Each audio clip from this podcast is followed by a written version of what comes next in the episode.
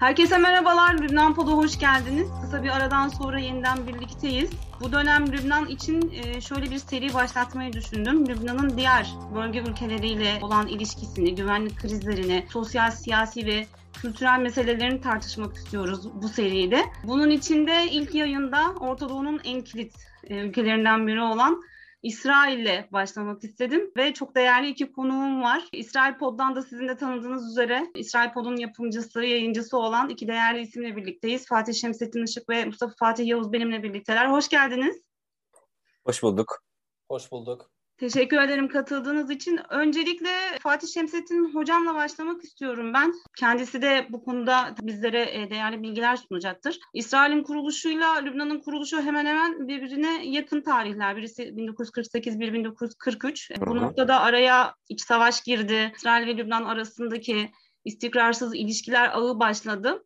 E, bu nedenle sizden öncelikle bu iki ülkenin siyasi geçmişiyle ilgili bir bilgi alabilir miyiz? Tabii. Yani dediğiniz gibi istikrarsız bir ilişkiler yığını adeta İsrail ile Lübnan arasındaki münasebetler. Aslında iki ülke ilişkileri kuruluşlarından çok daha derin bir geçmişe sahip. Yani öyle ki bu durum İsrail'in Lübnan'a yönelik politikasında uzun yıllar boyunca belirleyen, böyle kaynak kodları belirleyen bir köke sahip adeta.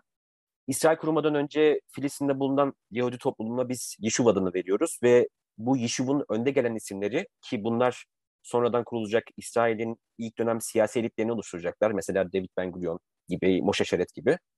O dönem bugün Lübnan sınırları içerisinde bulunan Maruni liderlerle birlikte irtibata geçiyorlar. Bu irtibatlar hatta Mart 1920'de ekonomik işbirliğine kadar uzanıyor.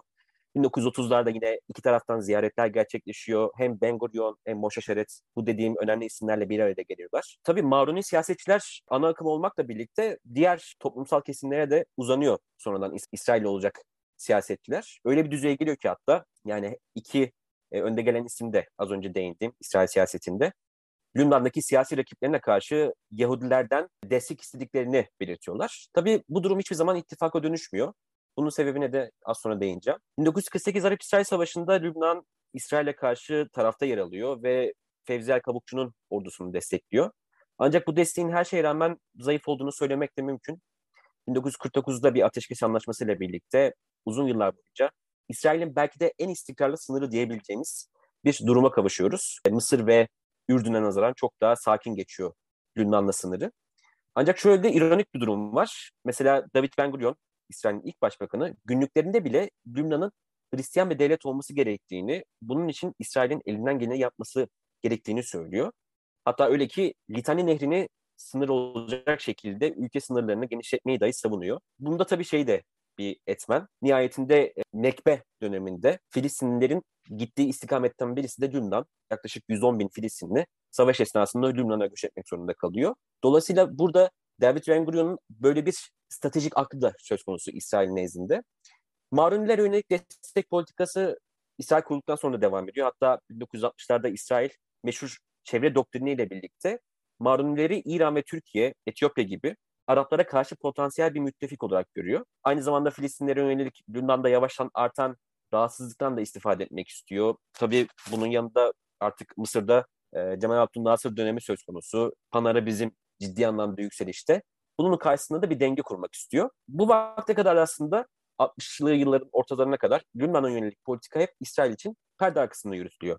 67 Savaşı ile birlikte artık resmiyet kazanıyor. 67 Savaşı'nda İsrail'in kuzeydeki çaba çiftliklerini işgal ettiğini biliyoruz. İsrail'in artık Lübnan'a karşı farklı bir bakış açısı da söz konusu. Yine tabi burada Filistin Kurtuluş Örgütü'nün Lübnan sınırından sızarak yürüttüğü e, harekatlara karşı karşılık bir operasyon yürütmesi de söz konusu İsrail'in.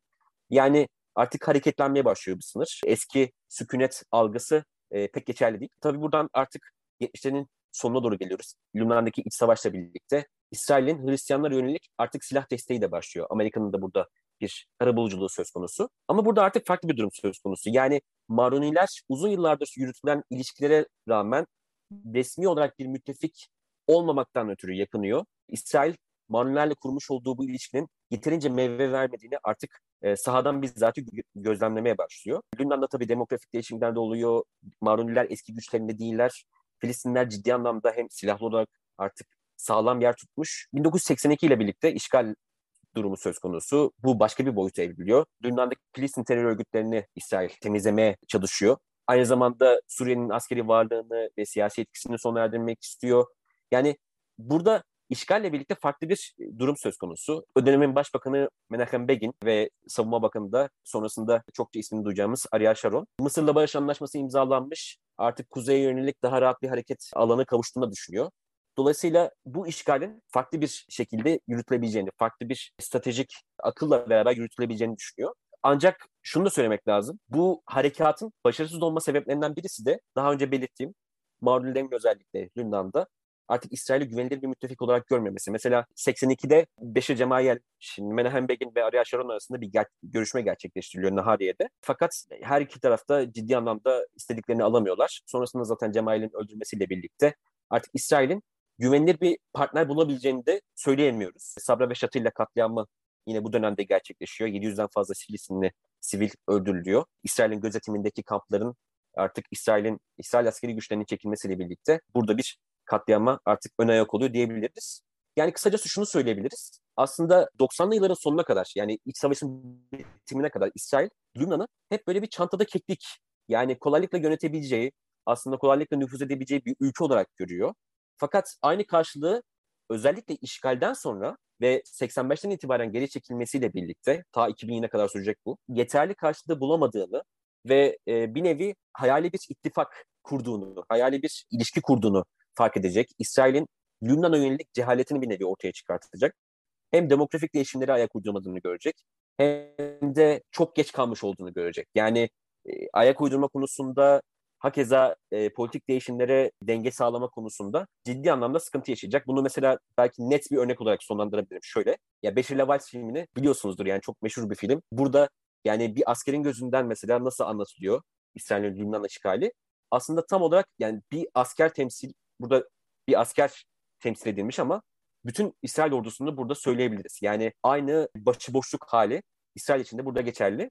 Böyle özetleyebiliriz. Evet çok güzel, çok değerli bilgiler ve e, Beşir Levas'tan güzel bir örnek verdiniz. Orada da benim dikkatimi çeken e, daha çok Sabra Şatırla katliamının Hristiyanların elinde, Marun Nimlisler'in eliyle gerçekleştiği İsrail'in sadece yardımcı olduğuna dair böyle bir e, algı hissetmiştim ben açıkçası. Şimdi burada değindiğiniz bir iki önemli nokta var. Bir tanesi İsrail'in artık güvenilir bir partner olmaması e, ve artık Lübnan'ı çantada keklik olarak göremeyecek olması özellikle 82'deki işgalden sonra çekilmeyle birlikte. Şimdi iç savaştan sonra da İsrail'in karşısına başka muhalifler çıkıyor ve hem İsrail açısından hem de Lübnan açısından daha da kırılgan bir döneme geçiliyor. Bu 90'dan sonra ortaya çıkan iki tane de aktör var. Birisi dış aktör işte İran ve onun temsilcisi diyelim. Lübnan'ın içindeki Hizbullah ve iç savaştan sonra Hizbullah daha da hem siyasi olarak da hem askeri olarak da güçlendi hepimizin bildiği üzere artık e, parlamentoda kazandığı sandalyelerle birlikte sosyal olarak da evet. Tabanını genişletti. E, bu da İsrail için daha büyük tehlikelerin oluşmasına neden oldu ve Lübnan bir ablukaya alındı aslında ki 2006 savaşı belki bu noktada bir örnek olarak, güzel bir örnek olarak söylenebilir. Ancak şöyle de bir durum da var. Yani Lübnan'da Hizbullah dışında da gruplar var ve İsrail'in e, Lübnan'daki bu Hizbullah'ın dışındaki gruplarla müzakere süreçleri gizli veya açık var veya yok. Ondan da çok emin değiliz ama yani sonuç hı hı. olarak burada baktığımızda yani özellikle 90'dan sonra İsrail için Lübnan'a nasıl bir yaklaşım söz konusu peki size göre?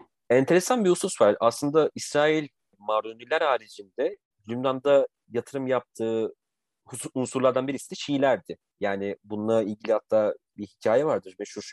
97'de İsrail'e Şii bir mülteci sığınıyor. İbrahim Yasin isminde bir Lübnanlı Şii bir vatandaş. Hizbullah'a hatta önce sığınıyor. Hizbullah'ın e, içine giriyor İsrail'in ajanı olarak, Mossad ajanı olarak.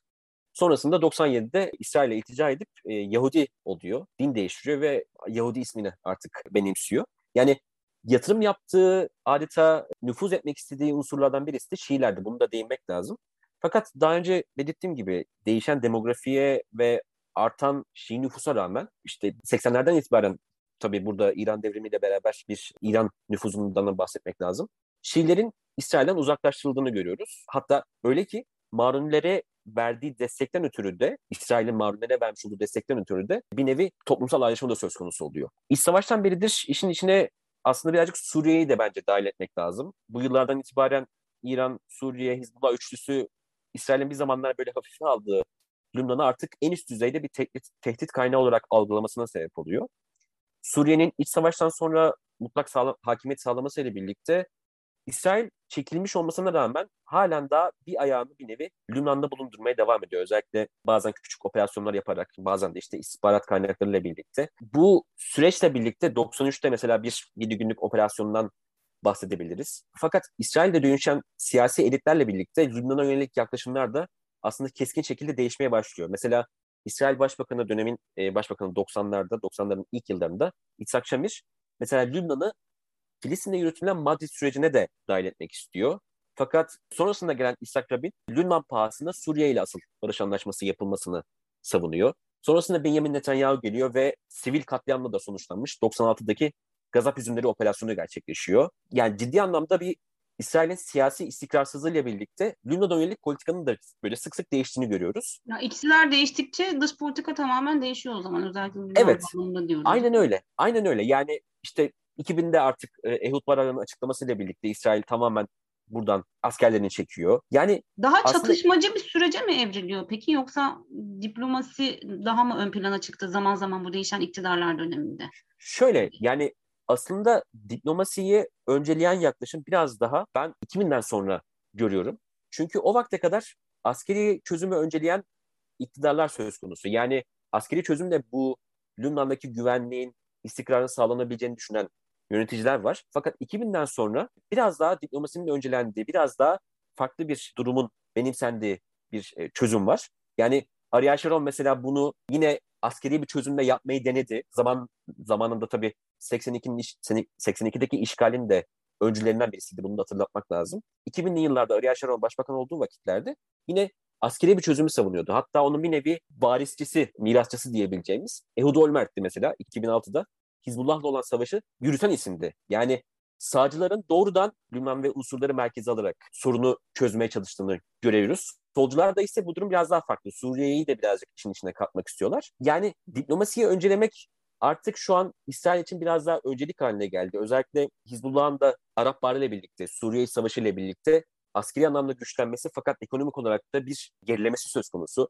Lübnan halkının ciddi anlamda bir ekonomik sıkıntıdan geçtiğini biliyoruz. Ve bu vesileyle de hani artık çeşitli yol yani yelpazesini genişletmeye başladı İsrail dış politikada. Askeriyeyi sadece bir istikrar aracı olarak görmüyor. Aynı zamanda ekonominin de belki Lübnan'a nüfuz etmek anlamında kullanılabileceğini gördü. Tabii burada Suriye'nin de artık 2005'ten e, sonra ülkeden çekilmesini saymak gerekir diye düşünüyorum. Burada Suriye'yi de işin içine katmak derken hocam yani 2005'ten sonra çekiliyor ama Suriye tekrar Hı-hı. yeniden geri dönmeye de çalışıyor aslında Lübnan'dan tamamen çekilme niyetinde değil. Hizbullah belki bu noktada da önemli Hı-hı. bir e, aracısı onların için. O zaman Hizbullah'ın İsrail ve Suriye arasında da kilit bir yerde olduğunu söyleyebilir miyiz bu noktada? E, tabii ki yani burada aslında İsrail Suriye'den açısından, çek... İsrail iktidarı tabii, açısından. Tabii ki yani Su ya şöyle Suriye'den çekin Suriye'nin çekilmesinden kastettiğim şey biraz daha hani askeri olarak çekilmesi fakat nüfuzunu tabii ki sürdürüyor. İsrail için Hizbullah burada artık tekil bir aktör olarak muhatap alınabilecek duruma geldi. Yani şöyle bu tabii ki Hizbullah tehdidini yani göz ardı etmemiz gerektirmez. Sadece İsrail için burada şu an 80'lerden çok daha farklı bir durum söz konusu. Yani Hizbullah'ın ve işte yani Şii silahlı hareketlerin e, yükselişte olduğu zamanlardan çok daha farklı bir durum söz konusu.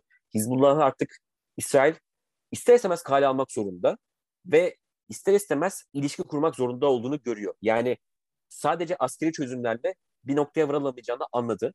Hem ordunun teknoloji kapasitesi yüksek olmasına rağmen 2006'daki savaşta Hizbullah'ın asimetrik gücünün ne kadar tesir ettiğini görmesiyle birlikte de hani böyle bir böyle bir noktaya vardığını düşünüyorum. Hem de tabii artık sadece diplomasiye diplomasiyi göz ardı ederek de bir noktaya varamayacağını, bir noktaya erişemeyeceğini bence Lübnan nezdinde anladı. Çünkü Fransa ile de ilişkilerini bu minvalde geliştiriyor hatta böyle diyebiliriz. Yani 2006'dan sonra o zaman esas olarak teki bir muhatap olacak e, duruma gelmesi önemli burada gerçekten. Diplomasiyi de konuşturması ama İsrail söylemlerinde de her zaman işte Hizbullah onun güvenlik noktasında çok önemli bir yerde duruyor. Yani her zaman güvenlik meselesi söz konusu olduğunda Hizbullah ön plana çıkarılıyor herhalde İsrail tarafından. Elbette, elbette, elbette. Yani güvenlik konusunda tabii ki ya halen daha bir Hizbullah tehdidi mevcut. Yani bunu göz ardı etmiyorum. Sadece farklı bir denklem söz konusu. Yani sadece Marunilere yatırım yaparak ya da sadece belli bir kesime yatırım yaparak Lübnan'da nüfuz edemeyeceğini anladı İsrail. Doğru. Zaten Marunilerle de ilgili bir tecrübesi var iç savaştan kalma. Ee, teşekkür ediyorum hocam. Buradan Mustafa Fatih hocama hemen e, günümüzdeki güvenlik kriziyle alakalı olarak, mevcut durumdaki güvenlik kriziyle alakalı olarak bir soru sormak istiyorum.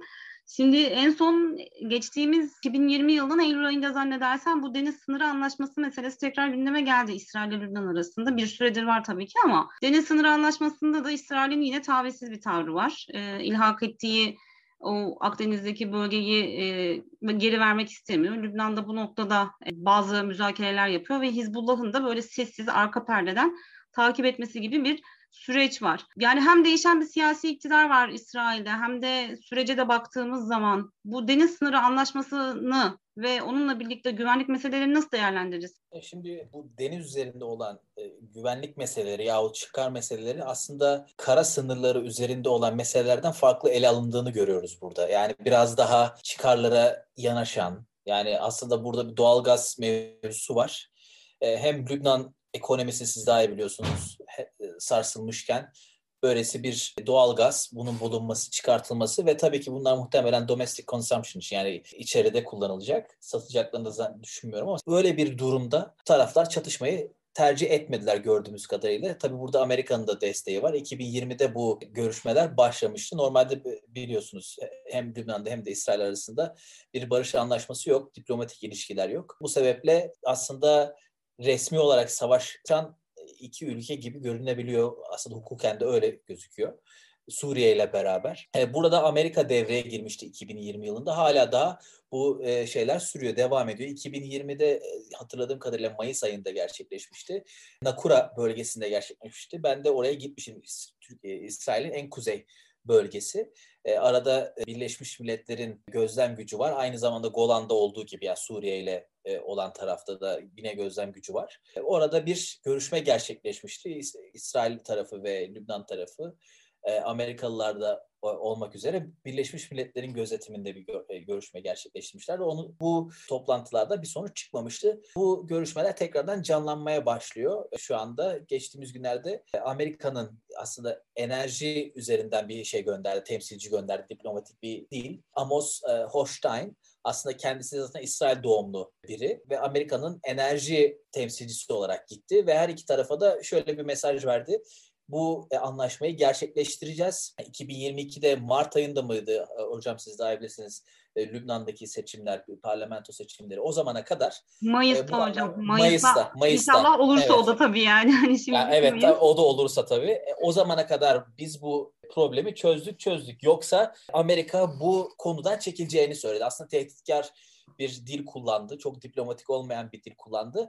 Aslında her iki taraf için de çözülmesi çıkarlar için önemli. Çünkü burada doğalgazdan bahsediyoruz ve e, her iki tarafında gördüğümüz kadarıyla bir konuyu güvenlik meselesine taşımayacağını, taşımayacağına dair sinyaller alıyoruz. Hatta ve hatta Hizbullah tarafından da çok olumsuz e, sinyaller gelmiyor gördüğümüz kadarıyla. E, tabii içeride nasıl bir diplomasi yürüyor, nasıl bir toplantı trafiği yürüyor e, bilemiyoruz. Ancak şu ana kadar toplantıların tekrardan başladığını, başlamak üzere olduğunu görmüş oluyoruz. Ve aynı zamanda ilginç bir şey de oldu.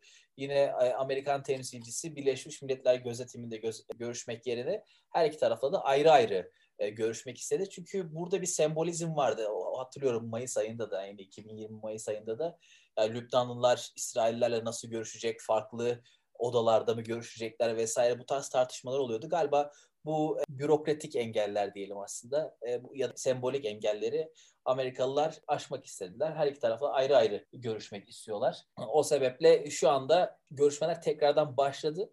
E, ama tabii nasıl sonuçlanacak bilemiyoruz. Sadece bir 860 kilometre alan var tabii burada. Her iki tarafta münasır ekonomik bölge ilan etti. Bu çok son zamanlarda duyduğumuz bir ifade. O sebeple bu burası bir e, çatışma bölgesi değil ama disputed diyebileceğimiz hmm. bir e, alan olmaya başladı ama dediğimiz gibi şu anda tekrardan görüşmeler devam ediyor. Çatışmaya dönüşecek bir durum ortada yok. Sinyaller bunu gösteriyor. Her iki tarafta eğer üzerinde anlaşırsa belki de tabii Hizbullah'ın varlığından dolayı Lübnan'da çok zor ama kimse de İsrail'de de bunu dillendirmiyor. Buna dair e, olumlu görüşler yok. Diplomatik görüşmeler devam eder mi, etmez mi, tanınma olur mu, olmaz mı?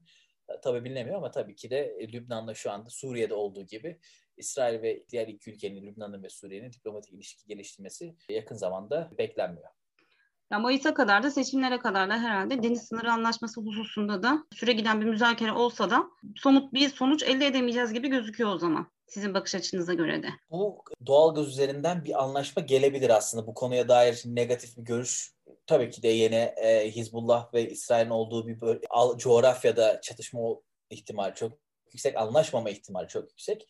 Ama konu biraz daha enerji ve ekonomi olduğu için diğer meselelere dair olan umutsuzluk burada yok. En azından öyle söyleyeyim. Peki sizden böyle bir genel anlamda güvenlik meselesiyle alakalı olarak şimdi kara sınırından biraz daha farklı dediniz. O yüzden onunla ilgili de olarak mesela İsrail-Lübnan arasındaki güvenlik meselelerini kabaca nasıl algılayabiliriz, anlayabiliriz? İsrail Aslında tarafından burada, baktığımızda. Evet, burada donmuş bir çatışma var. Yani Gazze sınırında olduğu gibi sessizlik var. İsrailler çoğu zaman bu ifadeyi kullanırlar. Gazze sınırı için özellikle bunu çok kullanırlar. Yani sessizliğin tekrardan sağlanması ve güvenlik analistleri de bunun üzerinden yani İsrail'in e, caydırıcılığını tekrardan sağlamış olduğunu söyler. Aslında bu konu biraz da sessizliktir. Yani her iki tarafta çatışmamayı tercih etmiştir. Geçtiğimiz e, aylarda tekrardan Hizbullah ve İsrail arasında bir gerginlik oldu ve doğrudan bu iki, iki taraf arasındaki gerginlik aslında uzun zamandır gözlemlenmiyordu. Yani Hizbullah'ın kabul ettiği ve İsrail'in kabul ettiği saldırganlıklar yoktu tekrardan oluşmaya başladı ancak duruldu çünkü her iki tarafta aslında çatışma halinden çok ciddi zarar göreceklerini biliyorlar. Benim sadece Lübnan'a dair İsrail'de en çok duyduğum ifadelerden biri Hizbullah'la bir savaş halinde konunun bütün Lübnan'ı ilgilendireceğini yani sadece güneyde bulunan Hizbullah güçlerinin değil bütün Hiz, e, Lübnan'ı ilgilendireceğini ve genellikle de Lübnan hükümetinin sorumlu dair mesajlar gönderiyor İsrailler. İsrailler Hizbullah meselesi olduğu zaman ki tabii ki bu caydırıcılık ve Lübnan hükümetini Hizbullah'la karşı karşıya getirmek için ve onlara Hizbullah için Lübnan hükümetini devreye sokmak adına yapılmış bir söylem. İsrail bunu daha evvelden de yaptı tabii ki. Lübnan içerisine de girdi. Ama bu, bugün bu çok masraflı bir olay ve çok İsrail için tabii ki acı tecrübeleri de oldu. Çok ciddi kayıplar da verdiler. Bunu tercih etmeyeceklerdir ama söylemlerinde bu var her zaman. Hizbullah'la bir savaşta bütün Lübnan etkilenir. Bütün Lübnan zarar görür. Sonuçta şunu da anlıyoruz ama bir psikolojik harp de devam ediyor. Hem Hizbullah tarafında evet. hem de İsrail tarafında. Çok güzel bir program oldu. İsrail'den Lübnan'a baktık aslında biz bu yayında. Çok teşekkür ediyorum konuklarıma Fatih Şemsettin Işık ve Mustafa Fatih Yavuz'a. İnşallah tekrar birlikte oluruz. Başka konular konuşuruz. Teşekkür ederim yayınıma katıldığınız için. Biz teşekkür ederiz. Lübnan Pod'dan bu haftalık bu kadar. Bir sonraki yayında görüşmek üzere. Hoşçakalın.